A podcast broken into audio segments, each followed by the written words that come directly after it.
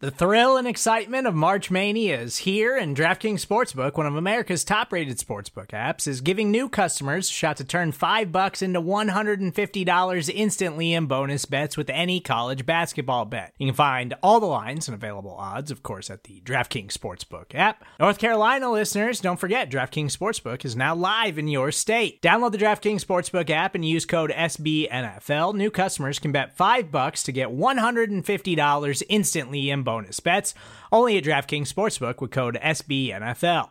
The crown is yours. Gambling problem? Call 1 800 Gambler or in West Virginia, visit www.1800Gambler.net. In New York, call 8778 HOPE NY or text HOPE NY. In Connecticut, help is available for problem gambling. Call 888 789 7777 or visit ccpg.org. Please play responsibly on behalf of Boot Hill Casino and Resort 21 plus age varies by jurisdiction. Void in Ontario. Bonus bets expire 168 hours after issuance. See DKNG.com slash B-ball for eligibility, deposit restrictions, terms, and responsible gaming resources.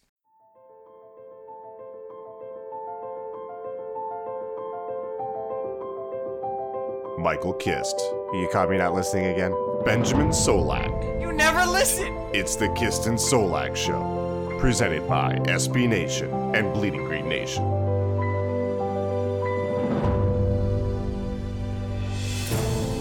You are flying high on the Kist and Solak Show. This is episode 80, brought to you by the fine folks at SB Nation and Bleeding Green Nation. I am your host, Michael Kist. Follow me on Twitter at Michael Kist NFL. That's K I S T. As always, joined by the best doggone co-host in the game, Mr. Eight Year Streak without a bad day. He is Benjamin Solak. Follow him on Twitter at Benjamin Solak. That's S O L A K. Ben, new intro music. I tried to make it as squirrely as possible. How you doing, brother? Oh man, I thought it was the Bob. I loved it. I thought I felt like Sherlock Holmes. That's what I said when I listened to it for the first time. I thought it was like an intro to a BBC show, and it was like dramatically overlooking overcast London, and there was like you know cool cinematography things I don't really understand, and I was ready to go and and learn about all the all the uh the secrets held within. I feel very it's bad because it sounds professional. That's the problem. Because then people are going to listen to the podcast and be like, "Oh wait, that's not what this is." Yeah, false impression. Very professionally produced, not very professionally said out loud by me. I'm a true professional. Talked. I don't know why you're. Yeah, I was like, you know what you're doing. I do not. Ben, so this is going to be a continuation of the previous podcast, Kiss and, Kiss and Solak 79, where we talked overrated, underrated prospects for the NFL draft. The Todd Herremans slash Brandon Brooks podcast, whichever one suits your fancy. Right, which one is this? Jordan Matthews. I couldn't find one with 80. So I, I'm not going to say I use a list, because I don't, obviously. But if I were to use a list, there might be a problem on the list where it's divided by 20s, and the 61 to 80 list stops suddenly at 79, and the 81 to 100 list starts back up at 81. So there was no 80 on the list if I used a list, which I don't. It's a good thing you knew that off the top of your head. All right, I kind of had a freelance in this situation. Yeah. So, Ben, before we get to part two of our overrated, underrated draft prospects breakdown, let's take a quick look here at the NFL calendar and some dates of which we need to be aware. February 19th, so Tuesday of this week, was the first day in which teams could franchise or transition tag players. The deadline Mhm. to apply those tags is March 5th, 4 p.m. Now, this is obviously important for the Eagles, and I'm going to dial back to that in a second. Now, the next big days, and they're approaching fast, the NFL Combine. That runs from February 26th to March 4th. Now, this is before the legal tampering period, which starts on March 11th, where teams can speak to agents about soon to become free agents with expiring contracts. But we know that discussion happens anyway because you've got everybody in the same spot for a week, and that's just kind of what occurs. So, again, the legal tampering period starts March 11th, which kicks off negotiations for free agents. That hits a crescendo on March 13th, 4 p.m., which is the official start of the new league year, and all of these contracts and signings start becoming official in a massive wave in a big news dump. So that's a biggie day. But let's get back to the tag discussion, which is the window we are currently in for the next two weeks. Ben, according to Jason La Canfora, who I think is an impossibly attention starved hack, has reported that smart people around the league believe that Nick Foles will be tagged, but he said that he did not believe that to be the case. Adam Schefter reported that the Eagles are expected to tag Foles back when Foles opted out of his contract when the Eagles Mhm. picked up the option. And then Pro Football Talk reported that the Eagles may get themselves into some hot water if they tagged Foles just to trade him because the tag would not be applied in quote unquote good faith. There is an update on that last part. Adam Schefter was on 97.5 The Fanatic this morning, and here's what he said about it. Quote, I can tell you this, I can't speak at length, but I was told flat out that's false, false. If they want to use the tag with the sole intention of trading him, Yeah. being Foles, they can. That won't prohibit that move. So, Ben, this whole discussion could become dated just as quick as our mock draft where we selected Jeffery Simmons in the first round, but we can make it quick because we've spoken about our expectations going into this several times. I don't expect the Eagles to tag Foles, but that most recent clarification and statement by Schefter is worth mentioning because if he's correct and the Eagles were to tag Foles, I'm of the opinion that it's because there's an immediate trade in place. Those are the only two feasible options that I see likely. The idea that the Eagles would tag Foles and then retain him on the roster is beyond ridiculous for a list of reasons I can't fit into a 45 minute episode, so I'm not even going to entertain that nonsense. Ben, what say you? Good faith, bad faith. Uh, So it was 2008, 2009, I believe it was, when um the the Patriots franchise Matt Cassel Right. traded him away. And the reality was that if Cassel did not want to go to where he would have been traded, which the only reason the the Patriots would have offered him a tag is if they had the trade in place. Cassel would just never have signed the tag, and then thereby there would have been no bad faith discussion. Right. It's not like the Eagles are going to be like, "Oh, Foles, sign the tag. We're going to keep you next year, buddy." And Nook would be like, "Oh, okay," and then they'll sign the tag, and they'll be like, "Ha, fooled you. We're trading him." No, like, like the only way they sign the tag is if Foles and his agent are cool with the with the trade, uh, because otherwise Foles is just going to say, "I'm not going to sign it." And now you're going to have a discussion of good faith, bad faith. So it's not. I also agree. There's no way a trade happens in bad faith. There's either a trade in good faith or a holdout on the franchise tag. Crucial note. Crucial note. The window to uh, sign the tra- the tag starts now and ends March 5th. I believe is what you said. March 5th is when the tag the window tag ends. Remember, Philadelphia can't trade Foles until the new league year opens, right? And so, if Philadelphia wants to tag Foles, they have to have a deal in place by March 5th. Tag Foles, hold him on the tag for 11 or for 8 days. Make sure they'll be under the cap with his 25 million figure when the league year opens.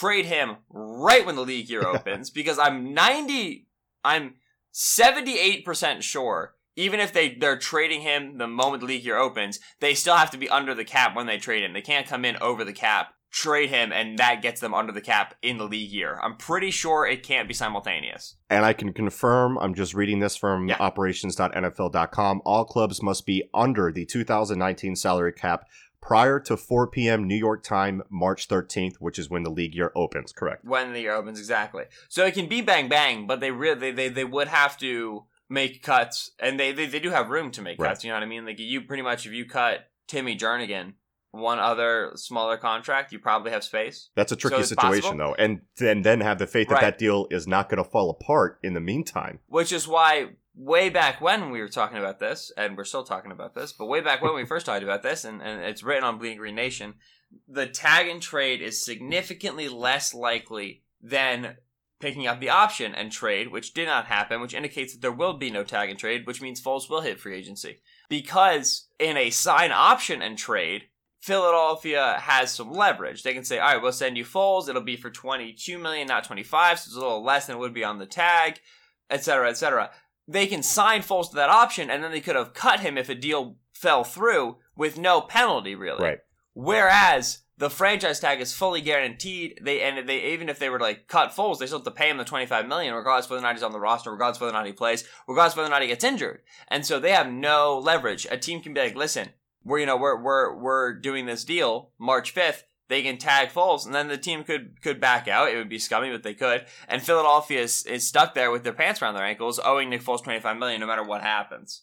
You know, they'd probably find a really cheap way to shop him. That would just be what you'd have to do. Like you would take pretty much any pick to get twenty five million dollars off your books.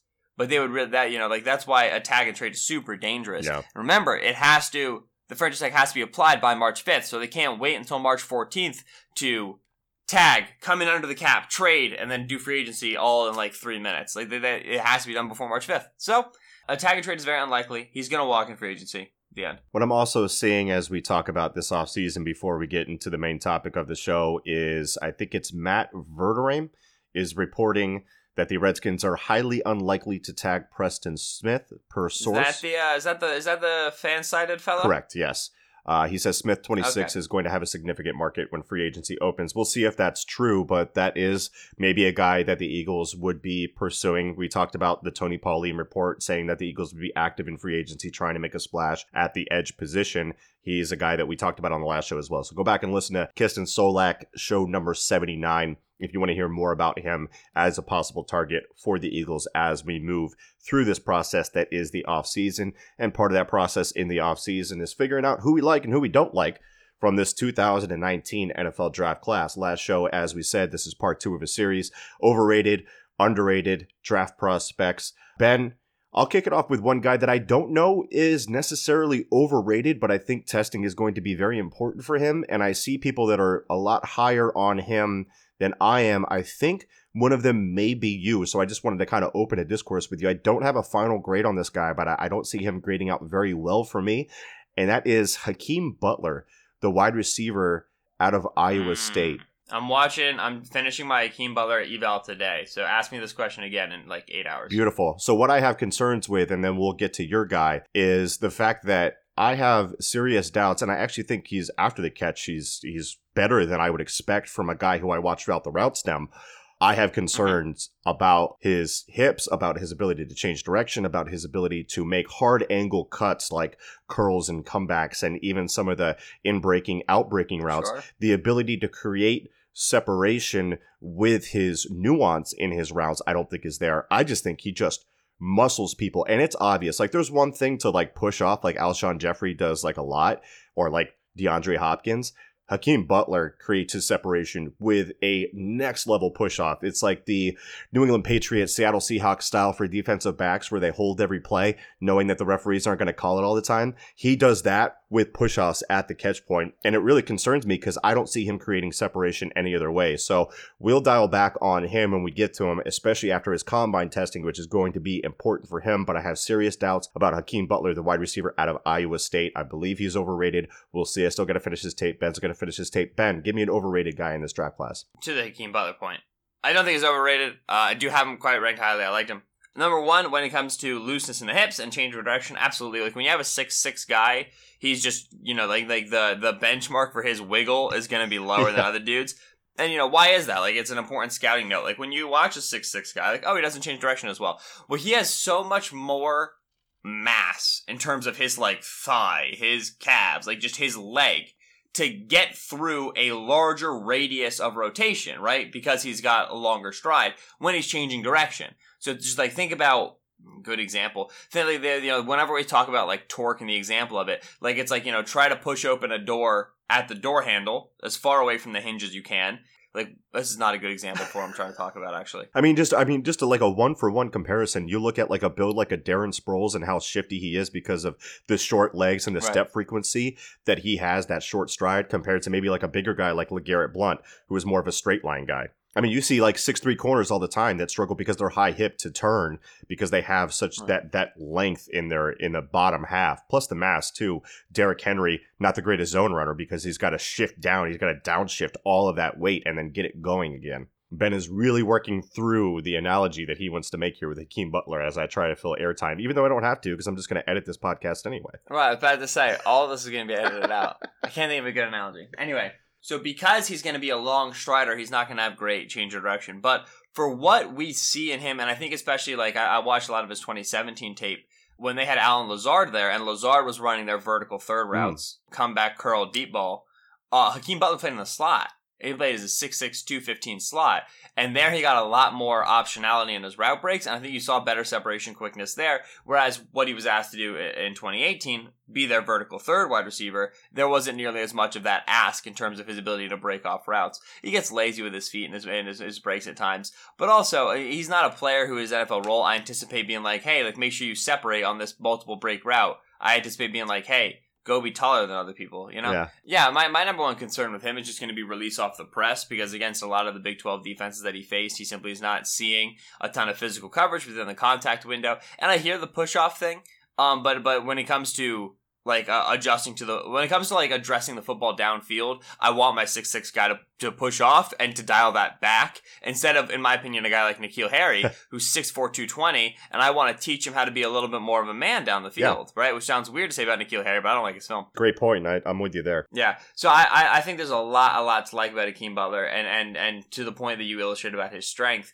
you get the the ball in that guy's hands. It's really something that he can do in terms of his physicality and his long speed. So he's a lot of fun, and I think he's gonna he's gonna jump really well. I think he's gonna have a decent ten yard uh, split on his forty, which means good explosiveness, and I think that vertical profile is gonna be what what helps him get get drafted. Like he's a day two guy, but it's gonna help him get uh, you know up in the top names. So yeah, I guess overrated. I can talk about N'Keal Harry then, uh, in terms of wide receivers. Okay. Here's the thing about N'Keal Harry: he doesn't try very hard a lot, and that's a problem because it's one thing to sun the you know corners out of Utah by being bigger and stronger than them, but it's another thing to like go up against Oregon, go up against Arizona. Not a good defensive team, Arizona. Decent but not great corners in Oregon. Mm. And get regularly physically bodied within the contact window and down the red line on your vertical stems. When you have no business doing that. Yeah. There's no reason for that. He does not recruit his hands through the contact window. When we talk about the contact window, the you know the, the five yards where illegal contact is allowed from the corner, the con- the corner can generate contact in the NFL. In the contact window, N'Keal Harry fails to recruit his hands. He doesn't have good uh, route running ability. He he regularly gets to the break point, gives a little dance, gives a little jab steps, a little little shake, and then breaks to the outside without using any any manipulation of leverage. He doesn't attack half man. He doesn't force a corner to turn. He just squares them up and then tries to get outside of them. Again, doesn't recruit his hands to generate separation. He doesn't adjust his routes well to coverage either. Like people regularly ran trap coverages underneath him. And he didn't know how to adjust, move for back shoulders, generate foot upward push to create a throwing window. And he might know all this, and I think there's flashes of him knowing it. But the reality is, like, if you just look at his film in a vacuum, not knowing what his highlight reel film looks like, you see a player who frequently makes plays more difficult for himself and for his quarterback through a lack of effort and a lack of nuance. When the ball's in his hands, he's a stupid athlete. He's- I mean, it's just ridiculous. It's insane. dude. Yeah, I mean, like you know, no, his and, and like he's not super laterally explosive, but to be as quick in a straight line, as bursty at like 6'4", 220 is really stupid. Yeah. you know what I mean? Like that's just dumb. That's when you see the physical side of him like come out. Yeah, and we talk about like you know he wins contested catches really really well, and I said I, I have some complaints with physicality down the field because I think he could do a much better job winning those reps earlier. Yeah. Like okay, the ball's coming. N'Keal knows that he he can outleap almost anybody. He knows he has great strong hands through contact. He's got really good concentration through contact, so he doesn't endeavor to get his body into a good position, and thereby he gets pushed out of good position by the corner who's actually boxing out, and it makes the catch much more difficult. Which sure, like he can make them, but don't make catches more difficult for yourself. Make them easier for yourself, and you'll get more of them. Right. And you also warrant more targets. You know what I mean? Like in Arizona State, where he got fed the football in a few games, but there were other games where he really just didn't get targeted because he was laboring on the outside, wasn't really separating, and other receivers were doing more work. And that's when Harry started getting moved into the slot. Because in the slot you get off coverage and you get smaller corners, and then all of a sudden he was much more productive, and we ignore that. Like like there's Right. you know there's a big uh, demographic of analysts online who who love to do uh, statistical analysis for draft prospects, especially for wide receivers, and a lot of that is very solid. N'Keal Harry grades out very nicely. Well, we ask ourselves why. We go to the tape. It's because they moved him from the X to the zebra. They moved him from the X to the H. Yeah. And and, and yet he's being cast as a prototypical X receiver at the next level. They wasn't producing there. Right. They had to move him. You know what I mean? So he, I, I'm low on his film. His testing is going to give him a higher grade, which I'm fine with. That's the way it's supposed to work. But he worries me, uh, and, I, and I think in a, in a class full of big receivers who who illustrate good route running and the ability to release from press, Kelvin Harmon, Yeah. DK Metcalf, JJ Arcega Whiteside, Riley Ridley. Well, I, I I don't see any reason to gamble on N'Keal Harry. Maybe in a class where he was the biggest, strongest, but I don't really think he is. I think it's very easy for me to say that DK, Harmon, Yeah. and Arcega Whiteside are, are more physical and stronger, play strength wise, for their size. I- so I, I don't need to gamble on N'Keal. I watched the stack pretty much very closely to each other in, in a few set of days recently, and it was it was DK, it was Kelvin, it was Nikhil, and it was uh, Hakeem Butler. Harmon loved him. That's going to be my wide Mhm. receiver two, just based off film grade, and I think he's got enough separation to stay there. However, at, from those tall tree wide receivers, we're see will Deep Deebo Samuel and all them come in, Riley Ridley as we go through that process. But if we're talking like the bigger outside guys, I really, really like what uh what Harmon had to offer. Harmon's the man. Yeah, he's a beast. His film is just it's just it's just it's exactly what you want out of a receiver who understands what he's good at, what he's bad at, what his strengths and what his weaknesses are, and just plays to them perfectly. He's so developed. He's so mature. 100%. A guy that's not developed, but a guy that I really like, and we'll get to an underrated guy here, and we'll start to look at some uh, some Eagles guys that I have on the list here to keep it Eagles centric here. Khalen Saunders, interior defensive lineman out of Western Illinois. I had a blast watching this guy's film. And what was interesting was, and I know your friend over the Draft Network, Joe Marino, was watching the same thing that I saw. I, I found the article after I was watching his tape, but I put on the game against uh, North Dakota State, and it's third and 10. And I'm and I'm watching this and I'm like, where where did Khalen go? Khalen's this big dude. What is he like? 320? Like something like that. He's a Yeah. He's a square fella. He's built like a refrigerator. And on third and That's it. 10, I see that they have him standing up on the edge to rush the passer as an edge rusher. I'm like, what the heck is and I and I laughed to myself. And then he just beats this dude with a quick step outside, swims inside, gets the quarterback, gets the sack, and then I'm watching him bury dude after dude on this North Dakota State line that is a very good line. His tape, there are flaws there. He is raw. He beats a lot of guys because the lower level of competition, and he's just that much better, quicker, bigger than them. But that's a guy Right. that I look at his at, at his flexibility throughout his body. He's the backflip guy from the Senior Bowl for the listeners that don't Yeah. that don't know. Like this guy has serious flexibility all throughout his body. And if you're looking for a guy on the interior that you don't have to spend a first round pick for that can give you some pass rush juice eh, at least eventually, Saunders is definitely one of those guys that I'm targeting in those later rounds. Hey, this is Scott Galloway, author, professor, entrepreneur, and most importantly, host of the Prop G podcast. We got a special series running on right now called The Future of Work, where I answer all your questions on surprise, the future of work.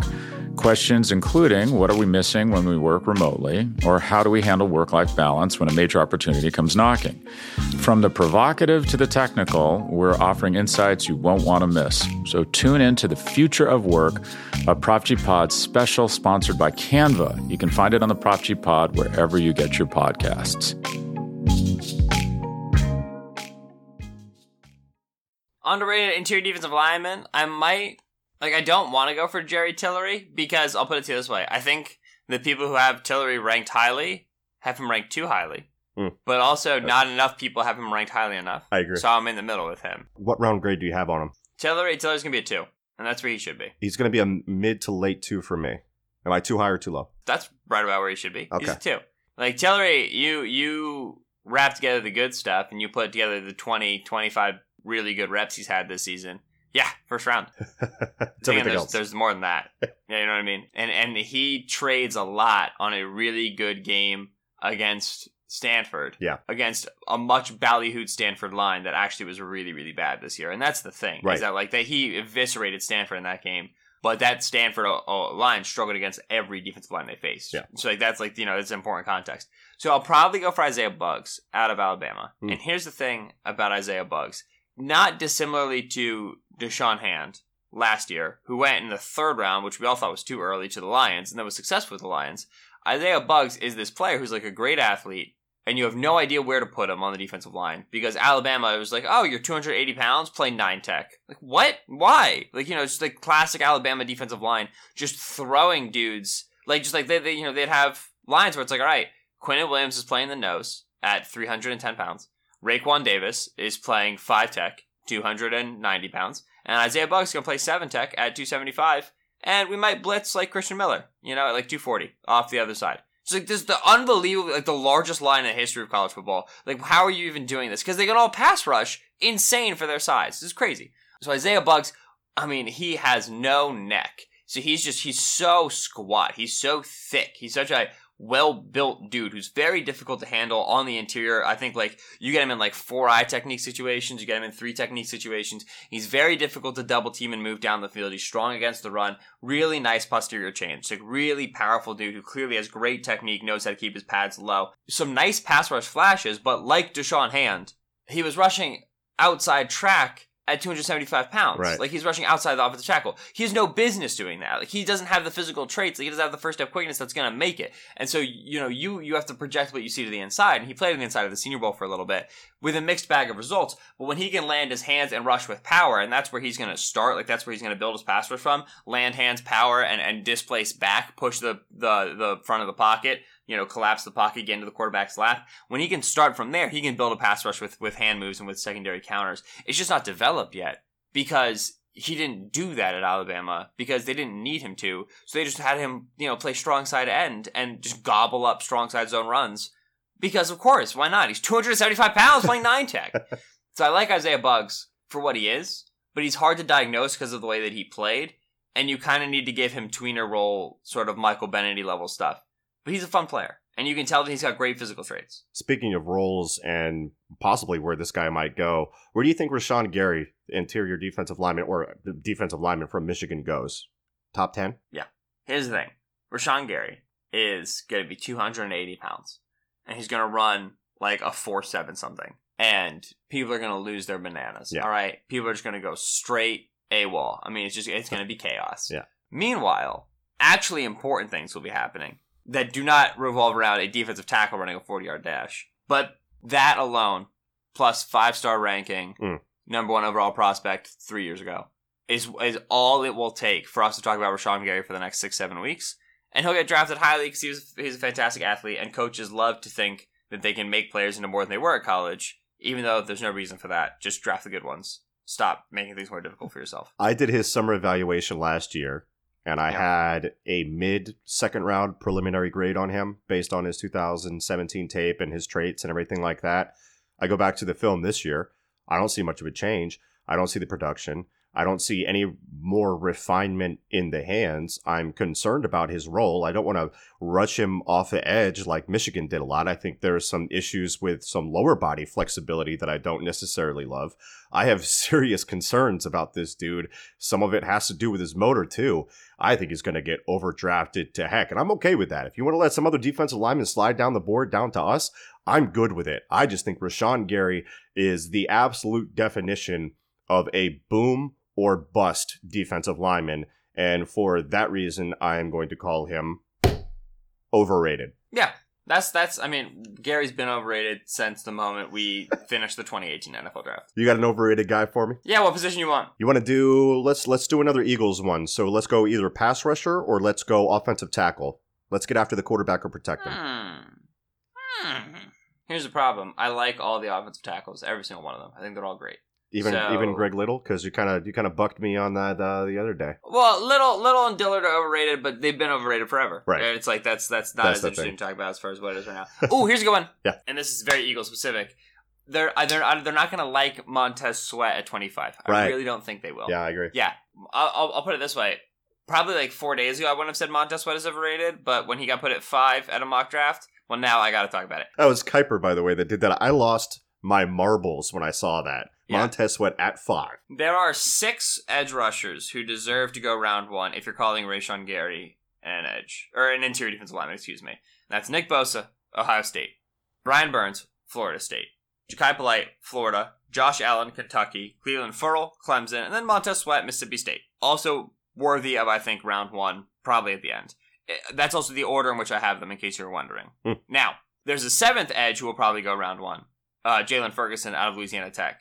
He is very productive He's he's on my overrated. and he's not very good. And you should be very wary of him. And the Eagles will draft him. I don't think. Burns, Polite are both undersized speed rusher types, explosive first steps, really fantastic bend. Guys who who uh, and Burns has some really nicely developed hand counters to work back to the inside. Polite also has the ability to shock and work back to the inside with quickness. He doesn't really recruit his hands as much, but really that's okay. Like I'll, I'll still sleep at night. Josh Allen is a is a prototypical build guy in terms of burst bend length, like that you just talk about. First step to burst, bend to get around, you know, uh, to the third step to win, win a half man relationship, and then length to keep the tackle off of you and to finish the rep. He's got the great versatility as far as like a stand up, hand in the dirt guy. Also undersized. Not, potentially, he's going to be like around like 255, which is like Brandon Graham size. So like it's fine for the Eagles. Yeah. they're totally okay with that. So he'd be, he'll be like, you know, all right. Bosa is technique. He's Build a Bear. He is every skill that you want to have. Fantastic bend, great burst, good length. First step is not the strongest in the class. Everything else is Yeah. in terms of how he rushes. Clelin Ferrell is a average to above average athlete who wins with length, hand counters, and recognition, lacks the ideal quickness and bend that you have in the other four players to generate half-man relationships and to regularly win with physical traits. He's well developed, but he's not going to have the same physical advantage he did in college, and so you anticipate his production dropping a little bit. Love his hands though. I freaking love the polish in his hands. Go ahead. Montez Sweat is like Clelin Ferrell. If you ramped up the length, you know, if you if you ramped up the, the length slider, you ramped up the power slider probably a little bit, but then you you there's going to be a decrease in bend and there's going to be a significant decrease in polish as well. Yeah. Montez Sweat is still learning how to maximize his frame. I mean, he had a, a record breaking wingspan, right? So this dude's insanely long. this dude's built like Gumby, but he's still learning how to maximize that, how to play at the length of his hands, how to generate power throughout his frame, and he also will be an undersized weight guy. He's going to be around 245, 250 for the combine. If we look at what Philadelphia has drafted in recent years at their defensive end position, and even what they've been successful with at the defensive end position, we're talking about Brandon Graham, a guy who probably plays around 260.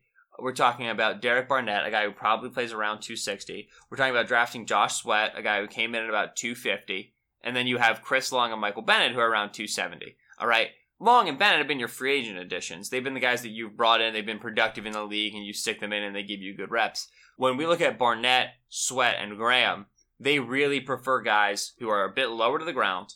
They don't worry about the size. They win with first step explosiveness, and they can attack the outside rush track. And that simply just isn't Montez Sweat, right? And we when we ran through the six, that's Brian Burns, Josh Allen, Jachai Polite, in terms of the three names of the early edges that I think make sense for Philadelphia. I'm positive Josh Allen won't make it.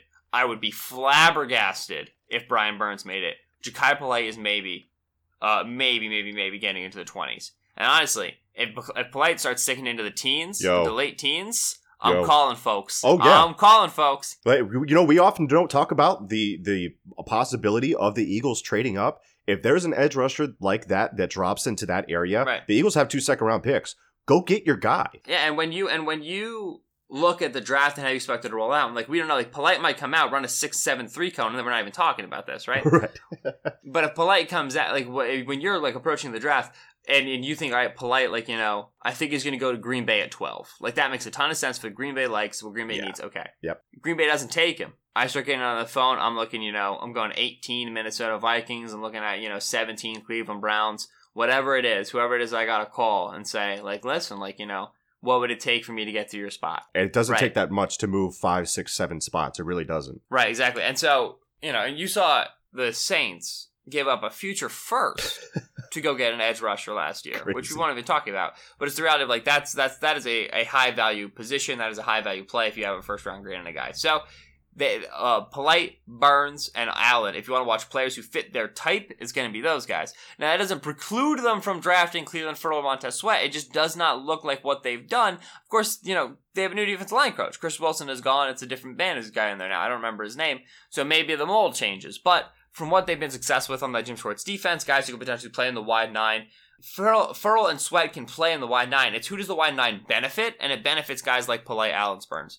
And so those are the names that you'll be watching for. Montez Sweat is not a guy who belongs in the top 10, especially in this edge class. He belongs to be picked somewhere between, I would say, like 25 and 40. Right. And that's where I expect him to go. Much more likely, I see, to, I think, to see Montez Sweat in Los Angeles, in New England, Oakland, or or or New York if they the Jets, the Giants, if they eschew edge in round one, could come back at the top of round two and grab him. He might go earlier than that because the league values him too highly, but then then he'd be overrated, and that's the point of this segment anyway. Yeah. I'll hit you with an underrated guy. Actually, a couple underrated guys. Let me hit you with three. I'll, I'll, I'll triple it up before we get out of here. Elgton right. Jenkins, the center out of Mississippi State, and Garrett Bradbury, Yeah. the center out of NC State. Both those guys, man, they have fantastic tape. I'm going to have a first round grade on Bradbury. He's going to move very, very well at the combine. I'm not Mhm. comparing him to Jason Kelce.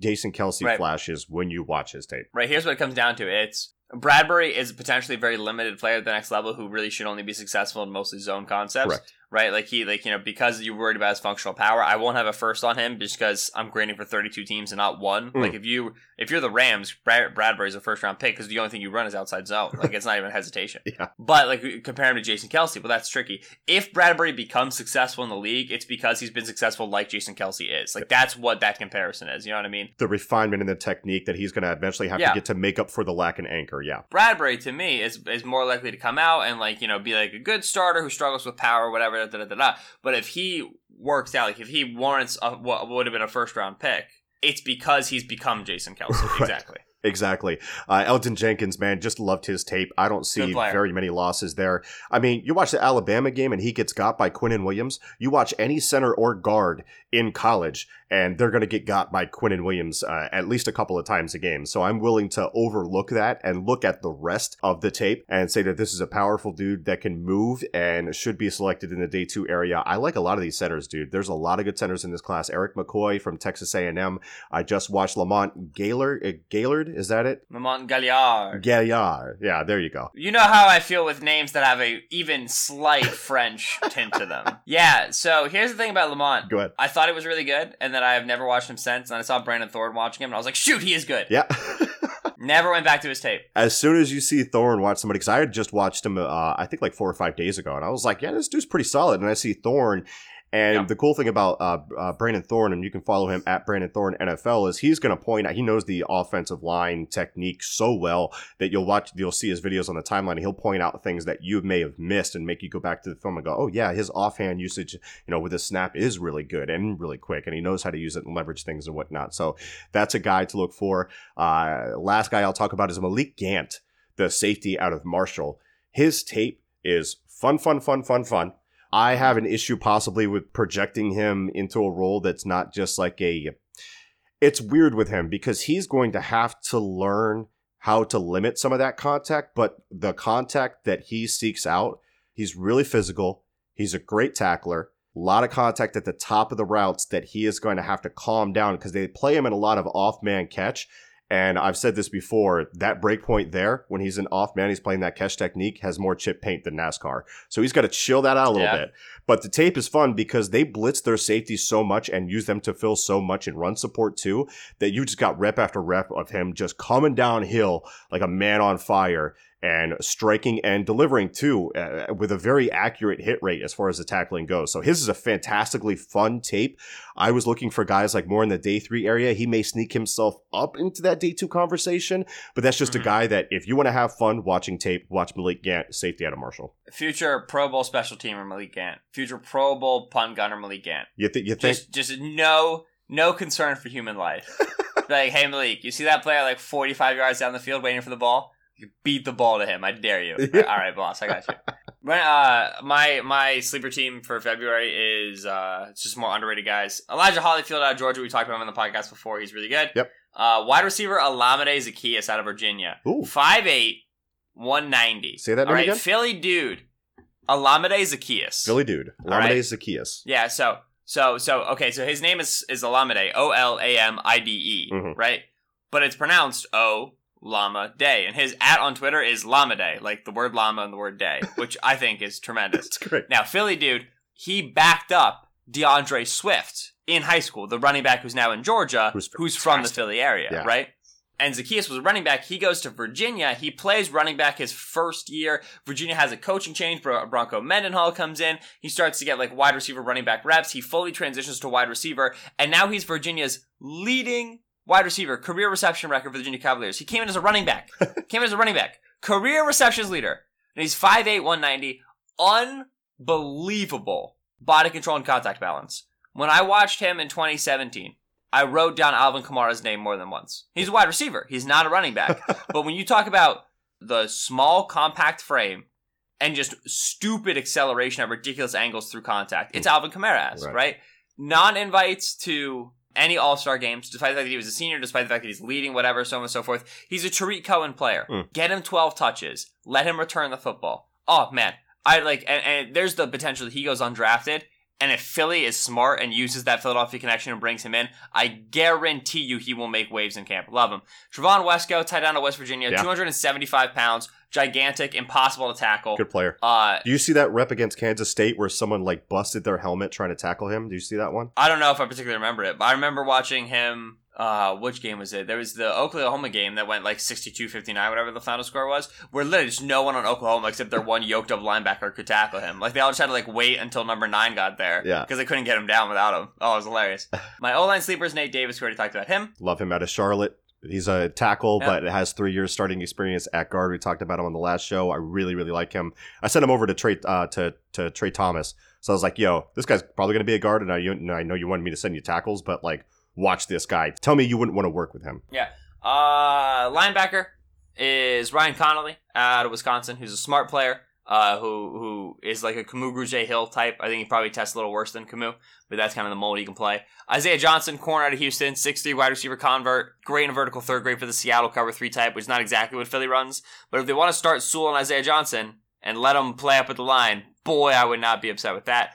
Uh, and then Amani Hooker out of Iowa is my sleeper safety. Smart player, good player. We've talked about him on the podcast before. Yeah, really, really smart player. I'm interested to see how he tests, but I have a definite role that I can project him into, so I like his game. I think he can contribute earlier than some of the guys that'll be picked around him. Ben, that's going to do it for our part two of our overrated, underrated prospects in the NFL draft. We have the combine coming up quick, so we might have to talk about what players, what prospects are going to benefit most or have the most at risk, what we need to see from certain prospects as we enter into the NFL combine.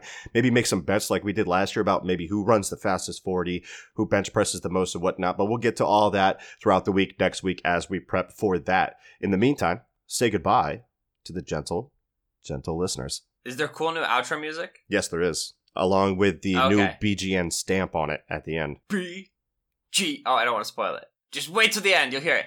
Uh, thank you as always for listening to the Kist and Solak Show here on BGN Radio. Make sure you hang out to listen to the cool outro music, which is probably starting to play right about now. If you like the podcast, please go ahead and uh, rate, review, and subscribe on whatever app you listen to your podcast, but especially iTunes, because that's what feeds our egos the most. I've been Benjamin Solak on Twitter at Benjamin Solak. That's S O L A K. Michael Kist on Twitter at Michael Kist NFL. It's K I S T. Make sure you listen to episode 79 of the Kist and Soul Solak Show if you just caught episode 80 and it made no sense because you didn't see the first half of it. Uh, next week, as Mike said, is the combine, so I will be in Indy. Mike, you're gonna be in Indy? I will not be in Indy. No, I will be staying home. Ah, you illustrious coward. Well, uh, I'll be able to give you some direct hot takes from watching players run on a different television screen than you do. Whoa!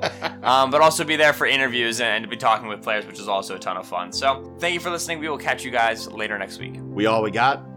We all we need. Fly, Eagles, fly.